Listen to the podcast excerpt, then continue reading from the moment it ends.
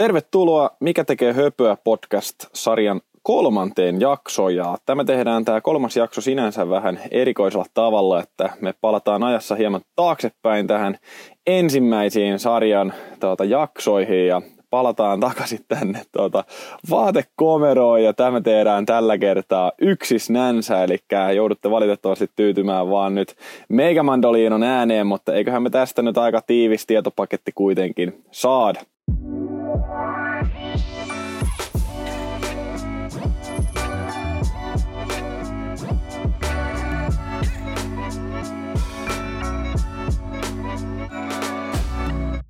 Aloitetaan heti saman tein tuosta takareidestä eli hamstring-vammoista. Halusin nostaa siihen nyt erityisesti jalkapallon ja siinä tapahtuvia takareisivammojen takia, koska ne on kuitenkin ne suurimmat, suurimmat vammat mitä, tai yleisimmät vammat, mitä tuota, niin jalkapallossa sattuu. Yleisesti jos mietitään, niin toi ja me jaetaan hamstring-vammat kahteen ryhmään, tai oikeastaan se vamma tapahtuu kahdella eri tavalla, eli tällaisen maksimisuorituksen aikana esimerkiksi spurtin aikana, nämä on apauttiaralla 80 prosenttia kaikista takareisivammoista, ja sitten ylivenytys on se toinen tapa, se kattaa noin sen 20 prosenttia niistä kaikista vammoista. Toi maksimisuorituksen aikana tapahtunut vamma on huomattavasti nopeampi kuntouttaa, koska se yleensä kohdistuu tonne lihasrunkoon, kun taas sitten ylivenytyksen seurauksena tullut tällainen vamma, niin, niin, niin se on vähän hitaampi, koska siinä voi olla tätä proksimaali, pro, pro, proksimaalista jännettä, eli sinne istuinkyhmyn päätyyn olevan jänteen repeämää tai vammaa myös mukana, ja sen takia tyypillisesti se on pikkusen hitaampi kuntouttaa. Yleensä näissä, jos me mietitään vaikka nyt jalkapalloa tai sitten vaikka ihan juoksua, niin yleisimmät vaiheet siinä juoksussa näille takareisivammoille on ne juoksusyklin ponnistusvaihe, joka on siis konsentrista lihastyötapaa, eli sieltä, sieltä kun me lähdetään tuomaan sitä jalkaa sieltä takaa eteenpäin, sekä sitten tässä heilahdusvaiheen lopussa, eli hetki sitten juuri ennen sitä kantapään iskua siihen alustaan. Siinä takareisi joutuu sitten taas tekemään eksentristä työtä. Ja tämä on aika hankala sitten taas takareiden kuntoutuksessa myös, että se olisi tärkeä muistaa, että kummassa kummassa tai missä se tuli, oliko se ponnistusvaihe vai sitten tämä heilahdusvaiheen loppu, missä se vamma tuli. Ja nämä on yleensä aika hankalia myös senkin takia, koska se takareisi joutuu juoksussa aika monimuotoiseen monimuotoiseen paineen alle, niin, niin, niin, mutta nämä pitäisi kaikki sitten taas yrittää huomioida siinä kuntoutuksessa, mitä, mitä kohta sitten myös parilla sanalla, parilla sanalla katsotaan. Ää, mikä on tärkeä muistaa, niin ei ole liikkuvuusongelma, eli jos me puhutaan takareiden liikkuvuudesta, kuinka venyvä se takareisi on, niin sillä ei tutkimusten mukaan ole mitään näyttöä sille ja siinä ei ole mitään yhteyttä sille vammariskille. Eli jos on kireä takareisi, niin se ei altista suuremmille loukkaantumisriskille, mitä sitten sellainen vähän liikkuvampi takareisi. Enemmänkin mistä tämä johtuu takareisi vammat, niin on sitä voimasta. Eli, eli, eli jos me ajatellaan siinä, että just juoksussa niin se polven koukistusta jarruttava voima, mitä se takareisi joutuu tekemään, ja sitten se lonkan ojennusta tuottava voima taas siellä maksimaalisessa sprintissä, niin ne vaan yksinkertaisesti ylittää sen lihaksen tai, tai ja sen jänteen kestokyvyn, eli sinne tulee vaan e-, enemmän rasitusta, mitä se takareisi pystyy ottamaan vastaan ja sitä kautta sinne tulee se ylikuormitus. Tähän voi johtua itsessään takareiden voiman ongelmasta tai sitten jonkun muun lihaksen ongelmasta tai sitten se oli vaan niin iso kuorma, että sille ei vaan yksinkertaisesti voida mitään. Mutta tyypillisesti taas, jos mietitään, niin se on aina vaan se toinen takareisi, mikä sieltä nappaa. Onko se sattumaa, onko se ponnistava jalka, onko se vahvempi jalka, onko se heikompi jalka, niin sitähän me ei sitten tiedetä ennen kuin me ruvetaan sitä tutkimaan tai oltaisi ennen sitä vammaa niin kuin tutkittu. Toinen, mitä mä nostaisin tässä, niin on toi takareisi-etureisi suhde. Eli jos me mietitään, niin sen heilahdusvaiheen aikana lonkan koukista ja etureisi toimii siellä sitten taas voiman tuottajana.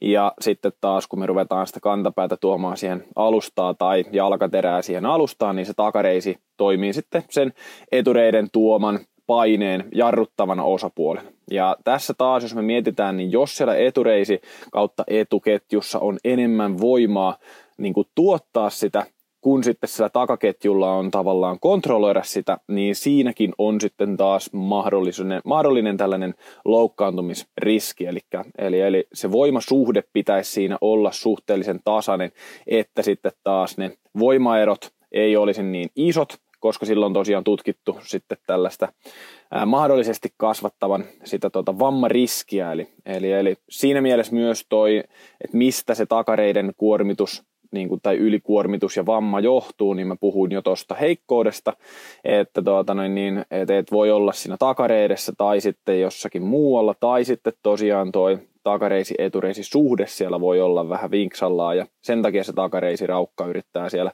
toimia, toimia sitten isomman, isomman suhteisen etureiden takia. Mutta niin kuin sanoin tuossa jo aikaisemminkin, niin takareisin vammat on hyvin yleisiä. Jalkapalloilijalla niin, tai jalkapallossa niin on yleisimmät.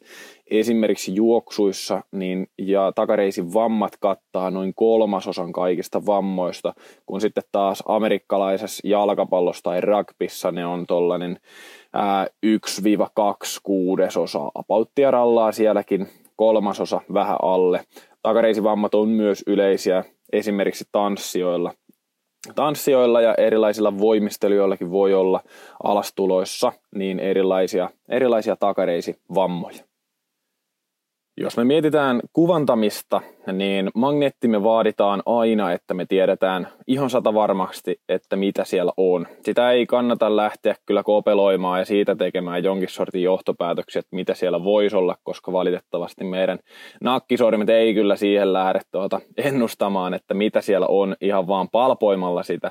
Että aina jos me halutaan varmaksi se tietää, niin se magneetti on se kaiken A ja O. Se magneetti kannattaisi ottaa niin kuin vähintään päivä ennen siitä, siitä vamman syntymisestä, koska akuutin vaiheen takia niin ennen tai alle 24 tunnin sisään otettu magneetti voi olla vääristämä, koska siellä voi olla ödemaa ja verenpurkausta ja sun muuta, mikä voi sitten taas ehkä, ehkä näyttäytyä hieman pahempana, mitä se sitten siellä oikeasti on. Magneetista on tärkeää katsoa vamman paikka, eli missä, se, niin missä lihaksessa se ensinnäkin on, kuinka laaja se repeämä siellä on, jos siellä edes repeämää on, ja sitten myös, että kuinka lähellä sitä jännettä se vamma sijoittuu ja onko se proksimaalinen jänne vammassa mukana vaiko ei. Eli nyt se on tärkeää muistaa se, se proksimaalisen pään jänteen ää, niin kuin liittyminen, eli aina jos jännettä on mukana, niin aina se on pidempi, pidempi työmaa lähteä sitä kuntouttamaan. Ja tyypillisesti näissä takareisivammoissa se on nimenomaan se proksimaalinen jänne, mikä siellä vammassa vaurioituu, jos sieltä jompikumpi päistä vaurioituu. Jalkapallossa yhden tutkimuksen mukaan 82 prosenttia vammoista on siinä biceps femoriksessa, 13 prossaa semimembraanuksessa ja 5 pinnaa sitten siinä semitendinosuksessa. Tämä on sinänsä, jos mietitään, niin tärkeä tieto, koska Extrand ja kumppaneiden mukaan niin biceps femoriksessa niin vammoista 18 prosenttia uusiutuu ja semilihaksissa sitten vaan 2 prosenttia. Eli näiden tota, biceps femorist vammojen niin kuin uusiutumisriski on huomattavasti suurempi kuin semilihaksin, jolloin semilihasten kuntoutuksessa me voidaan pikkusen edetä aggressiivisemmin sitä, tuota noin niin, sitä kuntoutusta. No mitä sitten, kun me ruvetaan sitä tutkimaan, niin totta kai niin kuin aikaisemmin sanoin tuossa, että vammamekanismi on tärkeä selvittää. onko se tosiaan ylivenytys, onko se maksimisuoritus. Jos siitä on videota, niin ehdottomasti katsoa, koska juoksijalla tai urheilijalla tai jalkapalloilijalla niin on tosi hankala muistaa siinä kesken kaiken tiimellyksen, että missä kohdassa se nappaa. Eli tuli vaan kipua, mutta että oliko se nyt sitten siellä, kun lonkka oli ojennuksessa vai lonkka oli koukussa, niin miina vaiheessa se tuli, niin se voi olla tosi hankala, hankala sano. Niin sen takia äärettömän tärkeää lähteä miettimään, että mitä siellä on tapahtunut ja miten. Se, että mitä tutkitaan aina, niin niin kuin sanottu, takareisi tai sinne tulee sitä kuormaa enemmän, mitä se pystyy niin kuin käsittelemään, ja se ei aina ole vaan sen takareiden vika. Se voi olla esimerkiksi, jos me mietitään, niin ää, takareisi ää, käy, on niin kuin pakaran synergisti, eli avittava lihas.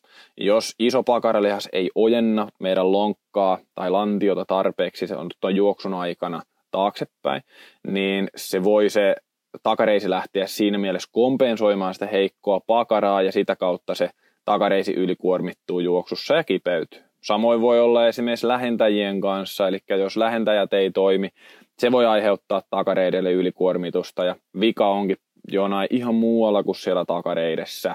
Sen takia nois, niin kuin erityisesti pakara on niin kuin se aika tyypillinen, mitä kannattaa, kannattaa tuota tutkia, mutta myös sitten muut antagonistit, synergistit sieltä, että mitä, miten, mikä voisi selittää sen, että se takareisi siellä tosiaan ylikuormittuu. Mä itse katon paljon aktiivisuutta, eli kuinka ne syttyy, ja sitten katsotaan myös, että kuinka, mikä siellä on voimatasot. Jos me ajatellaan esimerkiksi, että takareisi nyt on, niin kuin, että siellä on vamma, niin sen ei pitäisi suoranaisesti niin kuin tietyissä liikkeissä syttyä, jos me esimerkiksi pakaraa lähdetään testaamaan. Ja sitä kautta me pystytään katsomaan aika, aika tuota, reliaapelisesti sitä, että onko se pakara heikko vaiko ei. Ja muutenkin mä itse katson niitä, että jos me nyt testataan vaikka pakaraa tai testataan lähentäjää, jos siellä takareidessä tulee sitä kipua, niin silloinhan se viittaa vaan, että okei, okay, että joko se takareisi siellä niin kuin kompensoi sitä ja se taas niin kuin kuormittuu, tai sitten se on vaan niin kipeä, että kun, jos se nyt osallistuu hieman siihen liikkeeseen, niin se rupeaa muistuttaa sillä kipu. Mutta, tota, mutta ne on hyviä testejä sitten taas alkuvaiheessa muistaa, että okei, tässä, kun, tätä kun me testattiin, niin tästä tuli kipua ja mitä se nyt on sitten jonkun X viikon päästä, niin se voi ollakin, että se on täysin kivuton ja ollaan menty eteenpäin.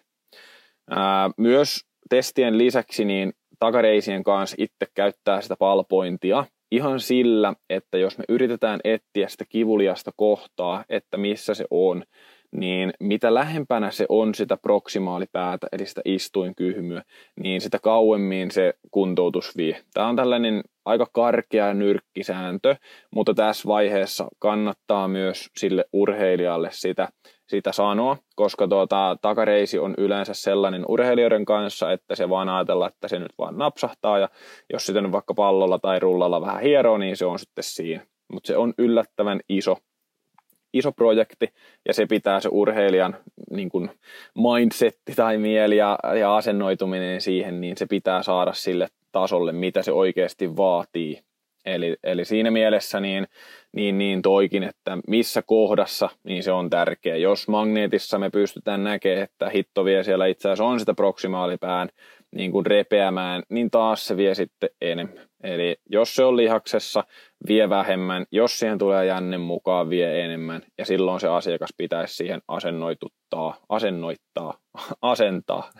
niin, niin, että tuota, et, et, siinä mielessä tärkeä, tärkeä toi. Jos karkeasti pitäisi joku aikamäärä sanoa, mä vihaan niitä, koska ne on hyvin yksilöllistä, että kuinka kauan mikäkin vie. Mutta jos pitää jotakin sanoa, niin joidenkin tutkimusten mukaan se olisi viikosta kolmeen kuukauteen nimenomaan tällainen ää, maksimisuorituksen aikana tullut vamma. Ylivenytysvammat voi viedä sitten vielä huomattavastikin pidempään, eli taas yhä edelleen niin se, se, että se asiakas ymmärtää ja tietää se, että toi on suhteellisen iso projekti, niin se on tärkeää, ettei tuu sitten niitä, että no me ollaan nyt tätä kuntoutettu jo kuukausia, tämä ei mene mitenkään eteenpäin, niin, niin, niin ne on aina vähän huonompia, koska sitten se tiedetään kuitenkin, kuinka paljon se mieli vaikuttaa siihen, siihen kokonaisuuteen. No kun me lähdetään tätä takareittä nyt sitten kuntouttamaan, niin mitä meidän kannattaisi siellä ottaa huomioon? Ensinnäkin, jos lähdetään ihan aasta, niin se juoksuvammoissa, eli näissä maksimisuorituksessa tulevia vammojen kanssa, niin harjoitteet voidaan aloittaa hyvinkin aikasi. Esimerkiksi jo toisena päivänä sitä vammasta, niin jonkin sortin harjoitteluja voidaan ruveta kivun sallimisrajoissa tekemään. Mutta juoksemaan ja hölkkäämään tulisi päästä jo 3-4 päivää siitä vammasta, eli suhteellisen nopeasti.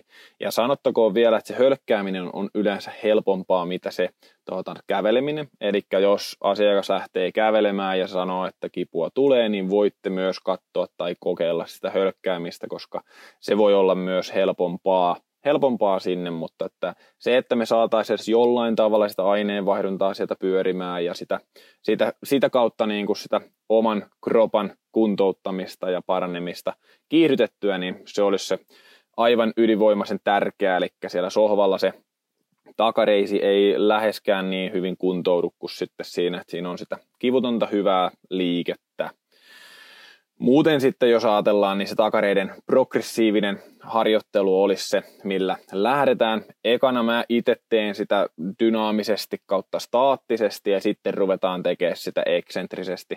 Muistetaan, että takareisi esimerkiksi siinä juoksussa niin, niin, niin toimii sekä konsentrisena että sitten eksentrisenä työ, työvälineenä siellä ja, ja sen takia molempia kannattaisi lähteä sieltä ja pitää lähteä harjoittamaan. Mutta sitten taas kuntoutus riippuu hyvin paljon siitä, että onko se niin kuin venytys vai onko se tosiaan se maksimaalinen suoritus siellä vammataustalla. Jos se ylivenytys siellä on, missä se on se takareisi revennyt tai jos sinne on se vamma tullut, niin silloin yleensä vähän ekstra varovainen tällaisessa venytysliikkeessä tai sitten näissä eksentrisessä liikkeessä, koska se yleensä ottaa vähän enemmän aikaa sitten taas parantua se, se tuota noin niin, venytyksen jälkeinen vamma siinä. Mutta se harjoittelu muuten, niin jos ajatellaan se pakara, hyvin turvallista lähteä yhden jalan, kahden jalan lantion nostolla, polvet koukus, polvet suorana, eli hakea sinne sellaista hyvänlaatuista pientä painetta. Ylipäätänsä niin mä pidän itse sitä, sitä kuormitusta sellaisena, että jos vasjanalla mietitään nolla ei kipu ollenkaan, kymppi on se ambulanssikipu, me pyörittäisiin siellä 4-5 tuota noin niin, seudulla. Eli se saisi vähän tuntua, mutta ei kuitenkaan niin kuin sattua.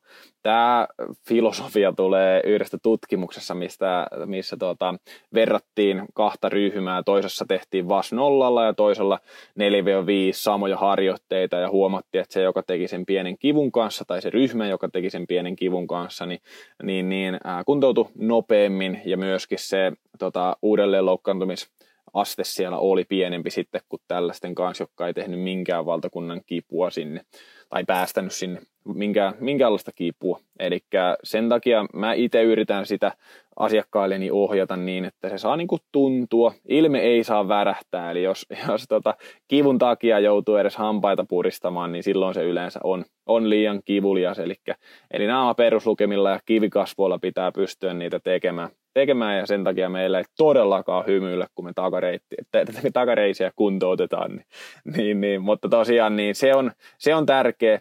Toinen, mitä pitää muistaa, niin jos siellä se pieni tunne on, sen harjoitteen aikana, niin se pieni tunne pitää hävitä, kun se harjoite lopetetaan. Eli se ei saa jäädä päälle. Ja tuo kolmas, mitä siinä huomioidaan, niin on se, että yö tai seuraava aamu ei saa olla kivuliampi mitä edellinen.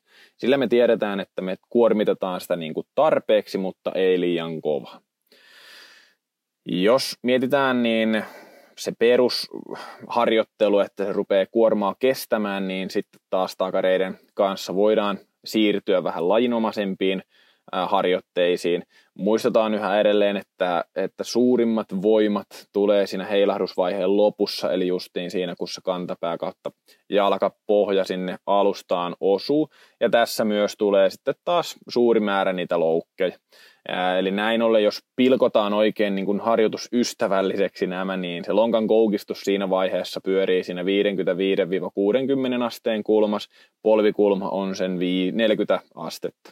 Pikajuoksussa, jos me mietitään, niin lonkan koukistus voi olla lähempänä 90 astetta, eli sitten taas kun sitä harjoittelua tehdään, niin noita kulmia kannattaa esimerkiksi käyttää sitten taas hyväksi, eli laittaa se takareisi noilla kulmilla töihin tukivaiheen loppu taas, jos me mietitään se toinen, toinen eli se, se tuota, konsentrinen työ, niin siinä taas lonkka on ojennuksessa 10-15 astetta, polvikoukussa apauttieralla 30-35 astetta. Eli jos mietitään oikein niin kuin lajinomaista täsmä, täsmä tuota noin niin kulmia, niin tuossa on sellaisia, mitä, mitä niin kuin käyttää, jos se lonkka on tuota, koukussa tai jos se lonkka on ojennuksessa. Ja sitten taas muistetaan, että kun se lonkka on koukussa, eli siellä edessä, niin se takareisi toimi eksentrisenä. Ja kun se lähtee tonne ojentumaan, niin silloin se on myös enemmän sitten taas konsentrinen se, se lihastyötapa. Eli niitä kannattaa sitten taas harjoittelussa käyttää tai kuntoutuksessa käyttää hyväksi, että,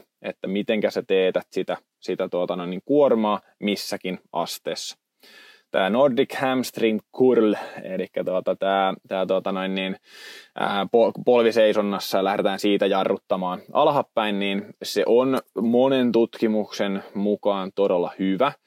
Ainoa, mitä mä miettisin siinä, että ei ole kovin lajikohtainen. Ää, tästähän on siis erilaisia tutkimuksia tästä Nordic Hamstringista, eli nämä Van der Hurst kumppaneineen katso sitä, että tämä Nordic hamstring vähenti futispelaajilla jopa 90 prosenttia vammoja, ää, kun sitä toteutettiin kahdesti viikossa 13 viikon ajan. Van Dyk kumppaneineen niin tutki sitä, että tällainen harjoittelu vähentäisi takareisin vammoja jopa 50 prosenttia kaikki lajit huomioiden, josta oli tutkimustietoa saatavilla. Eli siellä on katsottu niin kuin täsmällisesti jalkapalloon ja sitten myös niin kuin ihan kaikkiin lajeihin on katsottu, että toi on toi Nordic hamstring hyvä. Mutta niin kuin sanottu, niin se on tuota, noin, niin, se ei ole kovin lajikohtainen sinänsä, koska sitten taas siinä ei välttämättä se lihaspituus pääse niin, niin, kuin niin pitkälle esimerkiksi, mitä taas juoksussa se, se tota on, mutta ehdottomasti niin ottaisi sen kyllä – harjoitteluun ja siihen kuntoutukseen, mutta ei ole sitten mikään jumalaliike, että teet tätä, niin ei tule enää ikinä mitään ongelmaa. Eli, eli, eli enemmänkin se tosiaan monipuolinen harjoittelu olisi siinä se kaiken aja oo. No koska sitten urheilija voi palata laji? No muistetaan, että lajiin paluuseen liittyy aina se vamman uusiutumisriski, koska niin kuin on jo käyty lävitte, niin se piikeps vammoista 18 prosenttia uusiutuu. Myös toisessa lähteissä niin jalkapalloilijalla, jolla on aikaisempi takareisi vamma, niin on sellainen viidestä seitsemän kertaa suurempi vammariski. Eli me tiedetään, että se vammautumisriski ja vammariski siellä on suhteellisen suuri. Mitä muuta huomioon ottavaa siinä on, on taas se urheilijan ajatus siitä paluusta, koska se niin kuin vammaa edeltävälle tasolle pääseminen kestää hyvin kauan. Se, että, että sä, jos sä urheilijalle sanot, että aloita 80 prosenttisesti, niin se ei tarkoita sitä, että se 80 pinnaa muistellaan sieltä ajasta, kun sitä vammaa ei ollut, vaan se pitäisi yrittää muistaa sen hetkisen tilanteen niin kuin mukaan arvioida se 80 prosenttia. Tämä voi olla urheilijoille tosi hankala, koska niillä voi olla, että se on nyt kestänyt vaikka kuukauden puolitoista se kuntoutus ja sitten ollaan vähän niin kuin sillä, että no niin nyt me ollaan taas terveitä, nyt se takareisi kestää, eli me ollaan ihan prikulleen samassa pisteessä, mitä me oltiin, kun se vamma tuli. Ja niinhän se ei ole. Ja taas se niin kuin, tilanteen katsastaminen urheilijan kautta asiakkaan kanssa, niin olisi tärkeää, että molemmat on samalla sivulla, että mitä tosiaan esimerkiksi 80 prosenttia tarkoittaa. Ja se, että jos me mietitään, niin juokseminenhan on, ja niin kuin kovat spurtithan on parasta takareide, takareidelle, mutta tota, ei me pystytä siinä juoksun voimia – mittaamaan tai tekemään ja kopioimaan millään tavalla esimerkiksi niin kuin voimaharjoittelussa. Sinne juoksussa tulee niin hirvittäviä kuormia sinne takareiteen, että ei me pystytä niitä mitenkään punttisalilla tuottamaan samanlaisia, samanlaisia kuormia. Eli myös se, että se voi vierastaa, vaikka me ollaan kuinka reenattu sitä salilla, niin se voi vierastaa sitä juoksemisen tuomaa kuormaa ja taas olla pikkusen kipeä. Mutta se ei tarkoita taaskaan sitä se kipu, että se olisi jollain tavalla rangaistus tai että nyt se taas menee hajalle tai vastaavaa, vaan se voi tosiaan olla ihan puhdasta vierastamista. Mutta sen takia, jos me nyt aloitetaan sitä juoksemista esimerkiksi niin, että ruvetaan tekemään 50 pinnan niin kuin vedoilla ja nostetaan vaikka viikoittain sitä 10 prosenttia, niin se, että mikä se 50 prosenttia on, niin se on se vaara tekijä siellä, että tuota, niin se urheilija oikeasti ymmärtää, että se ei ole samassa tilanteessa silloin, kuin mitä tuota noin niin, ennen sitä vammaa. Mutta mitä mä itse käytän taas niin kuin testeinä määrittelemään sitä, että kuinka me pystyttäisiin tai voitaisiko me asiakkaan kanssa tai voiko asiakas palata sinne ää, urheiluun, niin se, että aktiivinen SLR, eli kuulla ää, jalka suorana niin koukkuun se lonkka kuin vaan pystyy mahdollisimman räjähtävästi. Jos vasjanalla mitään epävarmuutta tai kipua, niin en mä silloin sitä lajiin, lajiin tuota, niistä urheilijaa päästäisi. Se on yksi hyvä nimenomaan tuohon venytyspuoleen. Muuten voimat, mitä meillä mitataan, 90 prosenttia sitä terveestä, sekä lyhyillä että pitkillä lihaspituuksilla mitattuna. Liikkuvuus pitää olla sama, sama kuin siinä terveessä, esi- erityisesti se ojennus siellä, koska se ojennus, ojennus on yleensä niin kuin sanottu, niin se kaikista eniten kuormaa sinne takareiteen tuottava, ja, ja tuota, niin sen takia se ojennus pitää siellä, siellä kyllä pysyä. Ja muuten esimerkiksi erilaisia hyppytestejä käytetään, käytetään että tota, katsotaan, että se toiminta siellä oikeasti on kunnossa.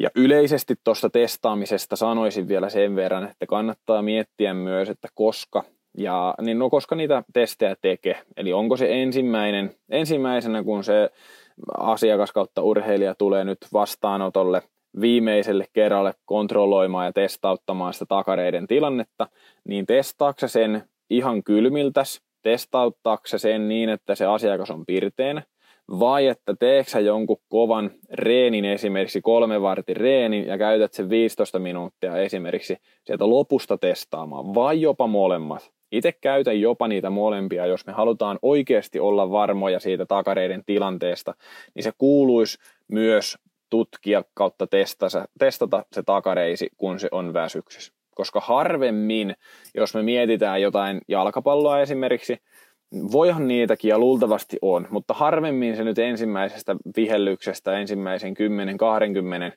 minuutin aikana ne takareisivammat siellä tulee, vaan enemmänkin se on nimenomaan se loppu 10-20 minuuttia, missä ne vammat tulee, kun me ollaan väsyksissä. Eli myös se testitilanne pitäisi niin kuin kohdistaa siihen tilaan, että me oltaisi oikeasti väsyneenä ja me vaadittaisiin sieltä takareidelta vielä asioita, vaikka se olisikin siellä vähän puhki niin toi kannattaa muistaa myös ylipäätänsäkin, mitä testiä ikinä testaakaan, että onko se niin, että se on ensimmäinen asia, kun se asiakas on pirteimmillään, vai onko se viimeinen asia, kun se, tota, tai viimeinen asia, kun se asiakas on ihan väsyksissä. Mutta tällainen pika, pikainen tuota, no, niin pläjäys omasta puolesta, mitenkä niin kun takareitta kannattaa lähteä niin kuin kuntouttamaan, mitä siellä kannattaa ottaa huomioon. Mitään suurta niin kuin protokollaa takareiden kuntouttamiseen ei ole, monia erilaisia löytyy, mutta enemmänkin mä sanoisin, että se monipuolinen, tarpeeksi hitaasti, mutta kuitenkin progressiivisesti nostettu tuota, niin, harjoittelu sekä konsentrista, staattista että eksentristä työtä sisältävä harjoittelu olisi se kaiken A ja O mutta erityisesti kannattaa sitä asiakasta muistuttaa siitä, että kuinka se uusiutuu, että se varmasti se asiakas asennoituu siihen, siihen tuota noin, niin kuntouttamiseen, koska toi on todella pirullinen vamma. Mutta näin, tällainen pika, pikamonologi tällä kertaa, niin, niin tämä tänään ja paljon muuta, ei muuta kuin palataan seuraavan jakson parissa.